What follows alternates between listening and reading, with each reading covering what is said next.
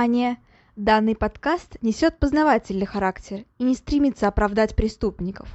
В подкасте часто упоминаются убийства, насилие, алкоголь и запрещенные вещества. Автор против всего вышеперечисленного, и он надеется, что и вы, дорогие слушатели, с ним согласны. Мурашечного прослушивания!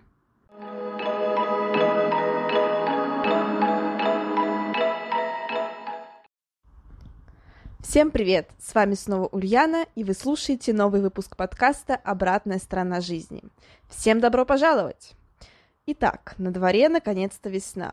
А, да, погода еще зимняя, валит снег, холодно, но это никак не мешает почувствовать то самое теплое настроение с привкусом предстоящего лета. А там, сами знаете, поездки на дачу, шашлыки, купание в реках и озерах – Сказка просто. А, вообще-то я уже задавала этот вопрос в одном из прошлых выпусков, но задам его еще раз. А, вы любите отдых на природе? Лично я просто обожаю. Особенно люблю плавать, и у меня это довольно хорошо получается. Поэтому летом меня чаще всего можно встретить именно около воды.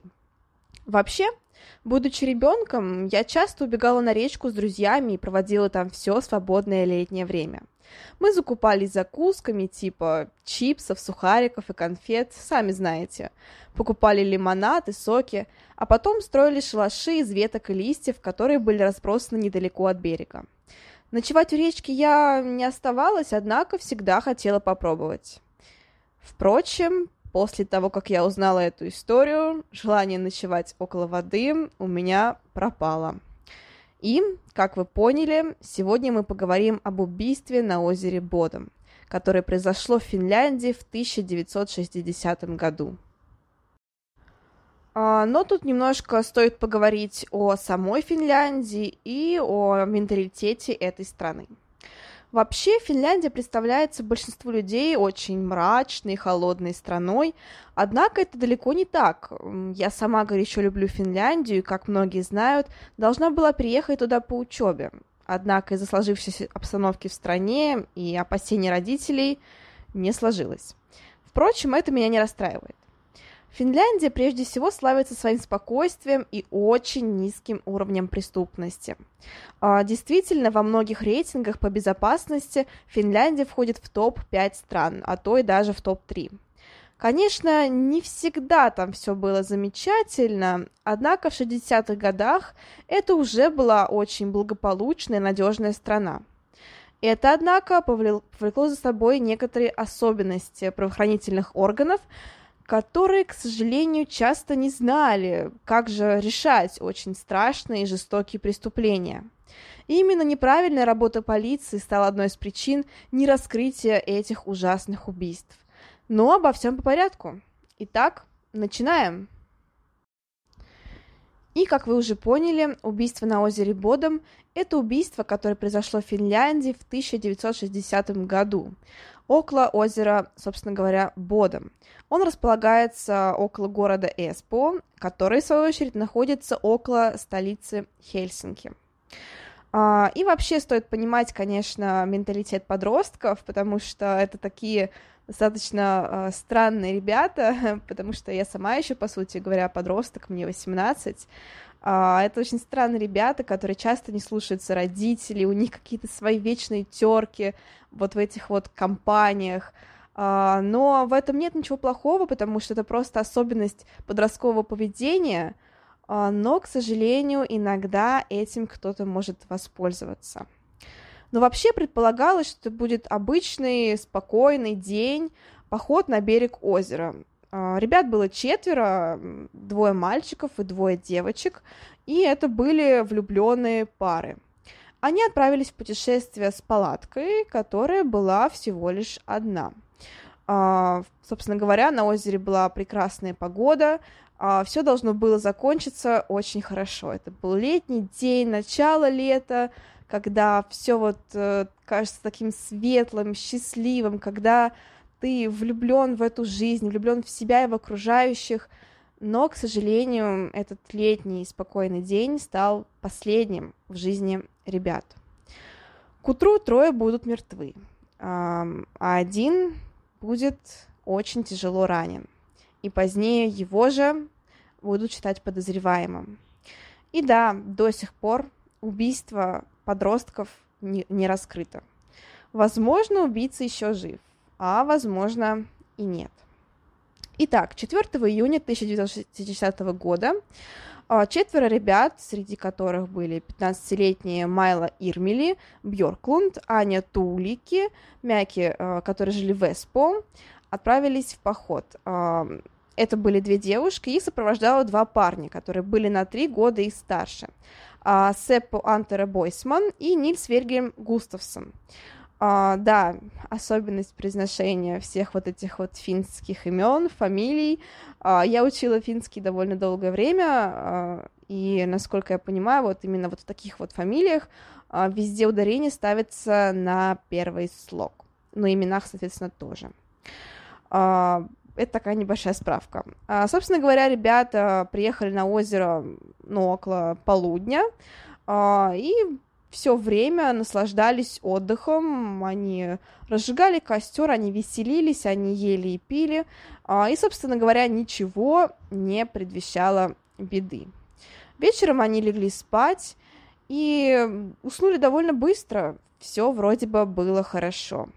Однако дальше начинается самое страшное.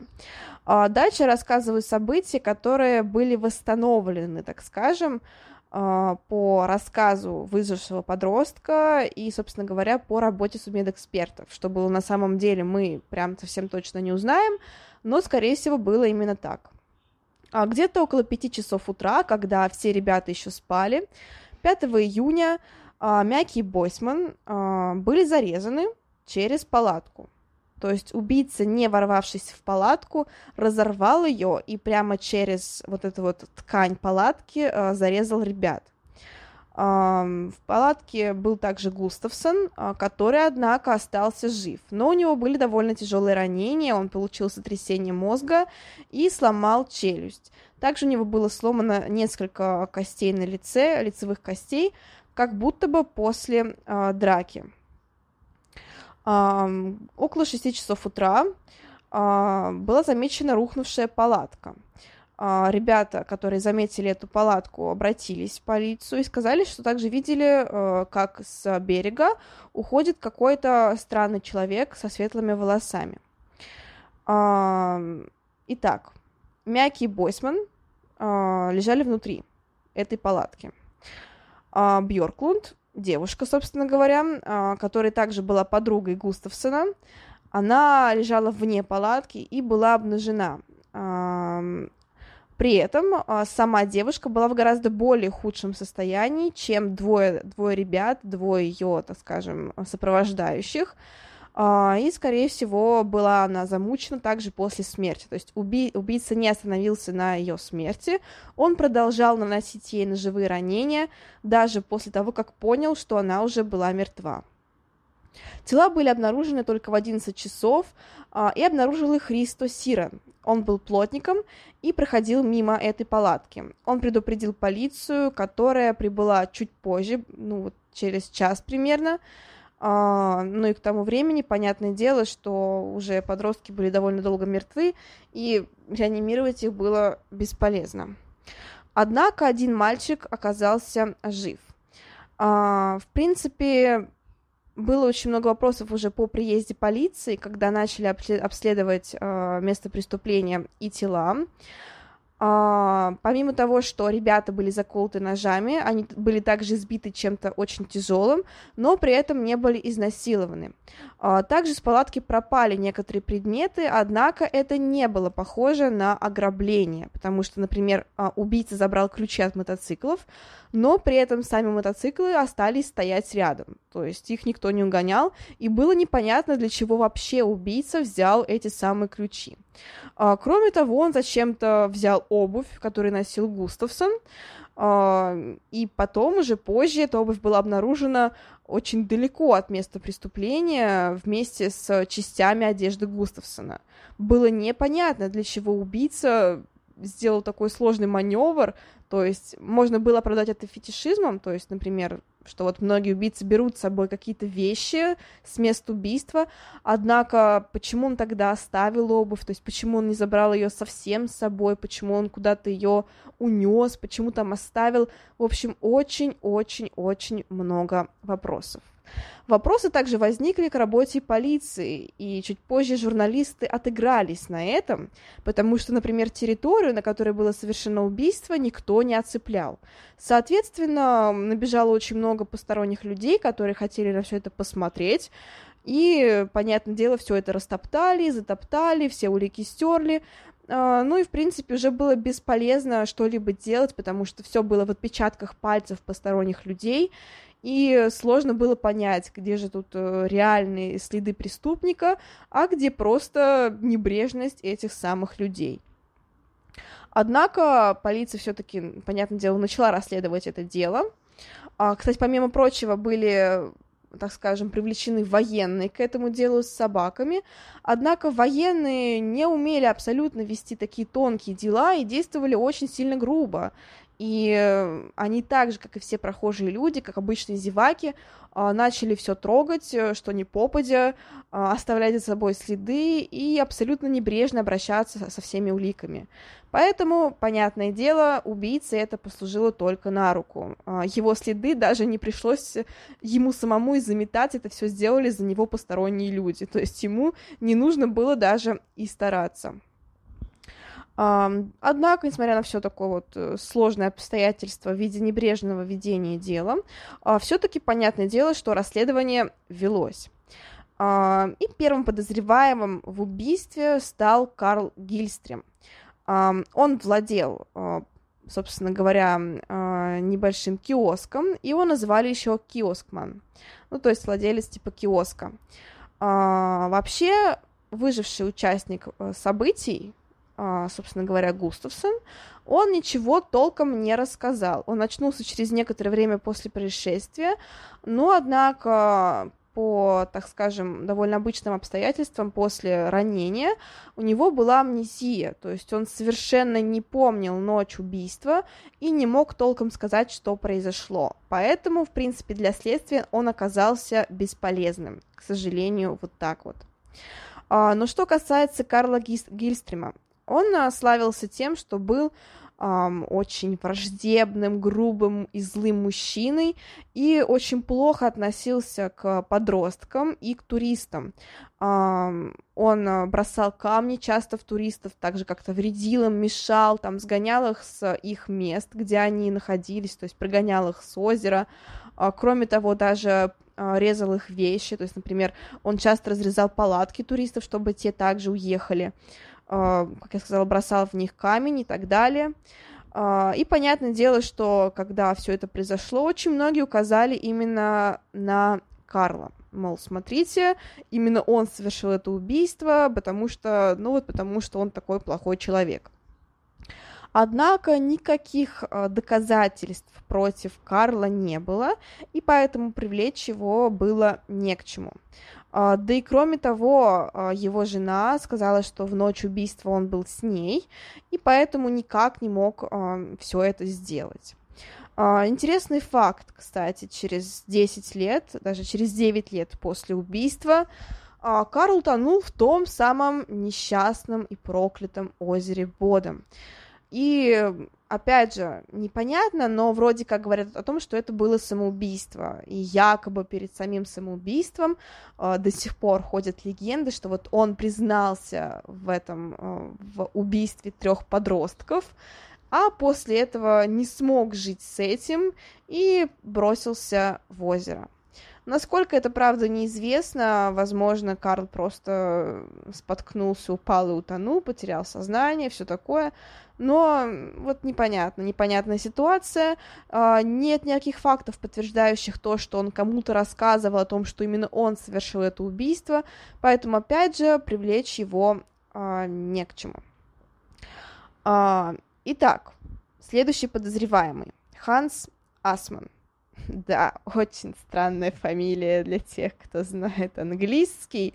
Ну, вот такой вот э, тоже бывает. Ханс Асман довольно темная, интересная личность. Это, собственно говоря, мужчина, блондинистый, а как вы помните, с места преступления уходил именно мужчина-блондин по свидетельствам некоторых видевших это все. И якобы он был бывшим шпионом КГБ и находился, жил недалеко от озера. В принципе, он был одиноким мужчиной, который никак не привлекал к себе внимания, однако слухи вокруг него ходили.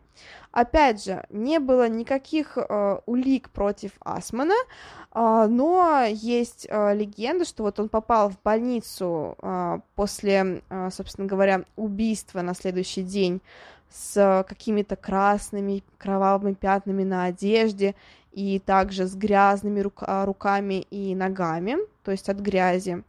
А, что в больнице он вел себя очень агрессивно, на всех кидался, вообще был чуть ли не полупомешавшимся. Однако, опять же, ничего против него не было, и насколько все это реально, тоже непонятно. Да и кроме того, у Асмана была, было алиби, а, которое, опять же, ну, подтверждало его невиновность. Одежда, которую Асман испачкал, была исследована, Uh, многие наставили на том, что это была кровь, но опять же это ни к чему uh, не привело. Как я уже сказала, он был блондином, и в принципе это была единственная схожесть с мужчиной, которого видели выходящим с места преступления рано утром. И опять же, по некоторым данным, он подстригся после того, как узнал, что вот ищет именно блондинистого мужчину. Ну, однако, кроме вот этих вот нелепых подозрений в его сторону, ничего не было. А, вот так вот. Двое подозреваемых, и ничего не подтвердилось. А, переносимся снова в 2004 год, март, и арест. Да, вот так вот именно арест. А, через 44 года после произошедшего убийства, собственно говоря, в год, когда я родилась, не знаю, для чего я каждый раз уточняю это, но вот я продолжаю это делать. А через 44 года после убийства, наконец-то, был арест. Кого же арестовали? Нильса Густавсона. А, помните, я перечисляла имена подростков? Да-да, именно этот самый Нильс Густавсон, единственный выживший после убийств на острове Бодом. И его арестовали. А, полиция говорила о том, что именно Густавсон совершил убийство и предъявляла некоторые косвенные доказательства. А, во-первых, а, то, что он остался жив. Это уже вызывает подозрения. И при этом, несмотря на тяжесть полученных травм, то есть это переломы лицевых костей, это сотрясение, сотрясение мозга, это какие-то ну, вот, кровопотеки и прочее, все-таки, все-таки это были относительно легкие повреждения относительно других ребят, которых вот в принципе убили. На нем не было ножевых ранений, э, да и в принципе он остался цел, а все раны были похожи на те, которые могли бы быть получены в драке. А, кроме того, полиция говорила о том, что, возможно, в ночь убийства между ребятами произошла ссора. А, как вы помните, девушку Густавсона убили жестче всего. Поэтому, скорее всего, Густавсон а, приревновал ее к другому парню, который был с ними в компании, и они подрались. В этой драке Густавсон получил ранение, и, собственно говоря, после этого они как-то вот, э, возможно, чуть-чуть помирились и разошлись спать. А, при этом а, Бойсман, его девушка и девушка Густавсона уснули, а сам Густавсон нет. Он планировал в это время убийство. И уже около, собственно говоря, пяти часов утра он решил, что с него хватит, и зарезал своих друзей.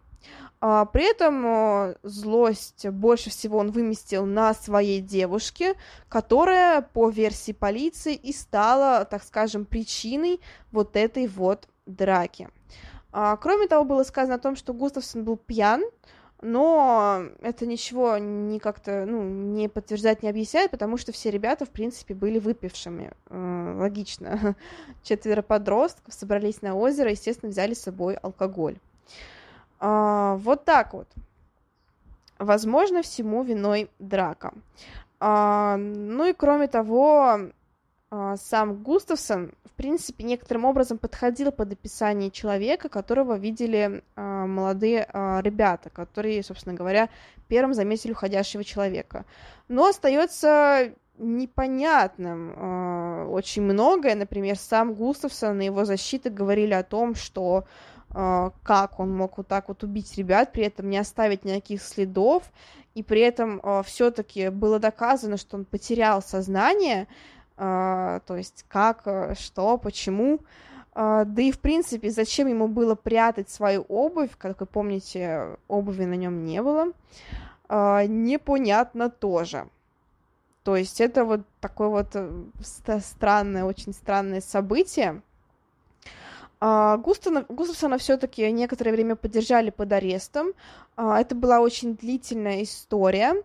А, но спустя некоторое время никаких улик не было подтверждено, и защита все-таки победила, потому что, как я уже сказала, улик не было, не было особого мотива, мотива, кроме вот этой вот смутной драки, которая, возможно, была, возможно, ее и не было. Сам Густавсон это отрицал, что он как-то конфликтовал с его группой, с его, собственно говоря, друзьями, поэтому ничего из того, что говорило обвинение, не было подтверждено и ничего не оставалось, кроме как э, отпустить. А, кстати, Густавсон выплатили, выплатили довольно крупную сумму, там что-то около 40, что ли, 5 или 50 тысяч долларов а, или евро, что-то такое, за моральный ущерб. Довольно крупная сумма, но все-таки, мне кажется, ни одна сумма денег э, никак не, так скажем, немножко сглаживает, но не полностью избавляет от причиненных неудобств, так скажем. Однако хоть какой-то моральный, хоть какая-то моральная поддержка, потому что в некоторых странах сложно получить и это. А, не буду говорить где, но все мы все прекрасно понимаем. А, и нет, я сейчас это никакой не камень в сторону нашего там правосудия или что-то такое, просто это как вот такой вот факт. А, в общем-то, в конечном итоге Густавсона отпустили, а, сняли с него все обвинения, и на этом дело завершилось. А, не было улик, больше не осталось подозреваемых, потому что, как я уже сказала, Карл, которого подозревали изначально, уже был мертв, а Асман, с ним непонятно, что случилось, но против него тоже ничего не было, ну а больше подозреваемых и не было. Кому это было нужно, зачем это было нужно, почему ничего не было украдено, почему, в принципе, было совершено такое жестокое убийство – было непонятно. И непонятно до сих пор. А, но, опять же, до сих пор люди все еще ездят на это озеро Бодом, и там э, вечером перед кострами рассказывают друг другу эту страшную, страшную историю, приплетая какие-нибудь новые события по поводу какой-нибудь там, знаете, мистики их тони, то, что там ребят убил какой-нибудь лесной монстр, там, не знаю, или сумасшедший, сбежавший из психушки. В общем, версий много, одна другой страшнее. Э, но все они жутко интересные, очень интересно в этом покопаться. А, не думаю, что это убийство когда-нибудь раскроют на самом-то деле, потому что, к сожалению, а, ну, было очень много факторов, мешавших этому. Опять же, в большинстве своем, конечно, виновата неправильная работа полиции. Конечно, нельзя говорить «если бы» в отношении истории, но я все-таки скажу, что если бы дело велось куда более аккуратно, то есть, если бы они оцепили место преступления, если бы все улики были собраны вовремя, а, если бы все двигалось гораздо-гораздо быстрее, то, возможно, что-нибудь бы и нашли. И, возможно, именно эти находки смогли бы пролить свет на то, кто же убил трех подростков и ранил четвертого на озере Бода. Однако этого если бы нет. И, к сожалению, нам остается только гадать. А, если говорить про то, что думаю я, я, конечно, не следователь, и я не ездила в Финляндию на это самое место, и не осматривала его, да и в 60-х годах меня еще не было. А, но если говорить обо мне, то, наверное, я все-таки склоняюсь к версии о том, что убийство правда совершил Густавсон. Uh, версия про драку выглядит, в принципе, правдоподобно. Да и вы сами знаете, какими подростки бывают импульсивными.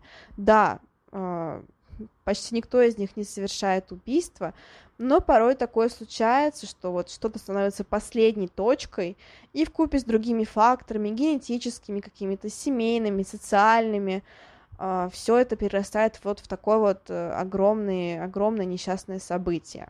И, возможно, все-таки именно, а, именно Густавсон совершил эти страшные убийства. Правда, приравня... приревновал свою девушку, правда, решил вот так вот жестоко отомстить э, ребятам за какие-то свои внутренние личные обиды, а после этого потерял сознание от шока того, что он совершил.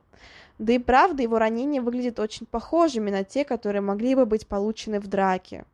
И, ну, много-много, очень много странного. Да и, в принципе, ножевых ранений на нем не было.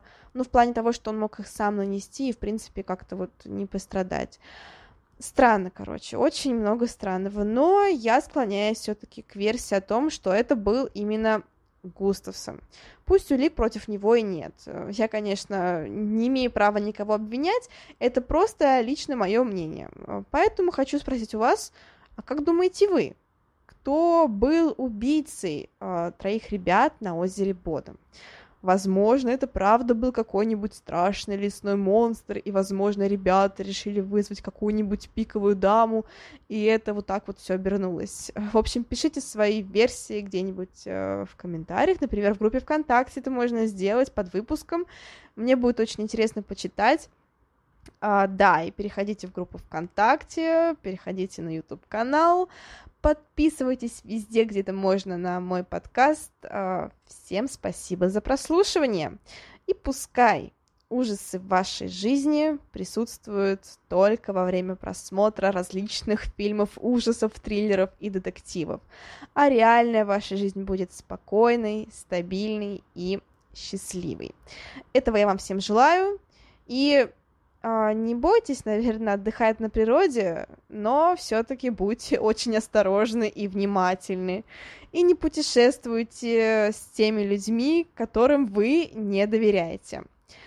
А, всем еще раз спасибо за прослушивание. Вот такой вот получился выпуск. Надеюсь, вам все понравилось. А, да, вот так вот. Всем пока-пока. thank you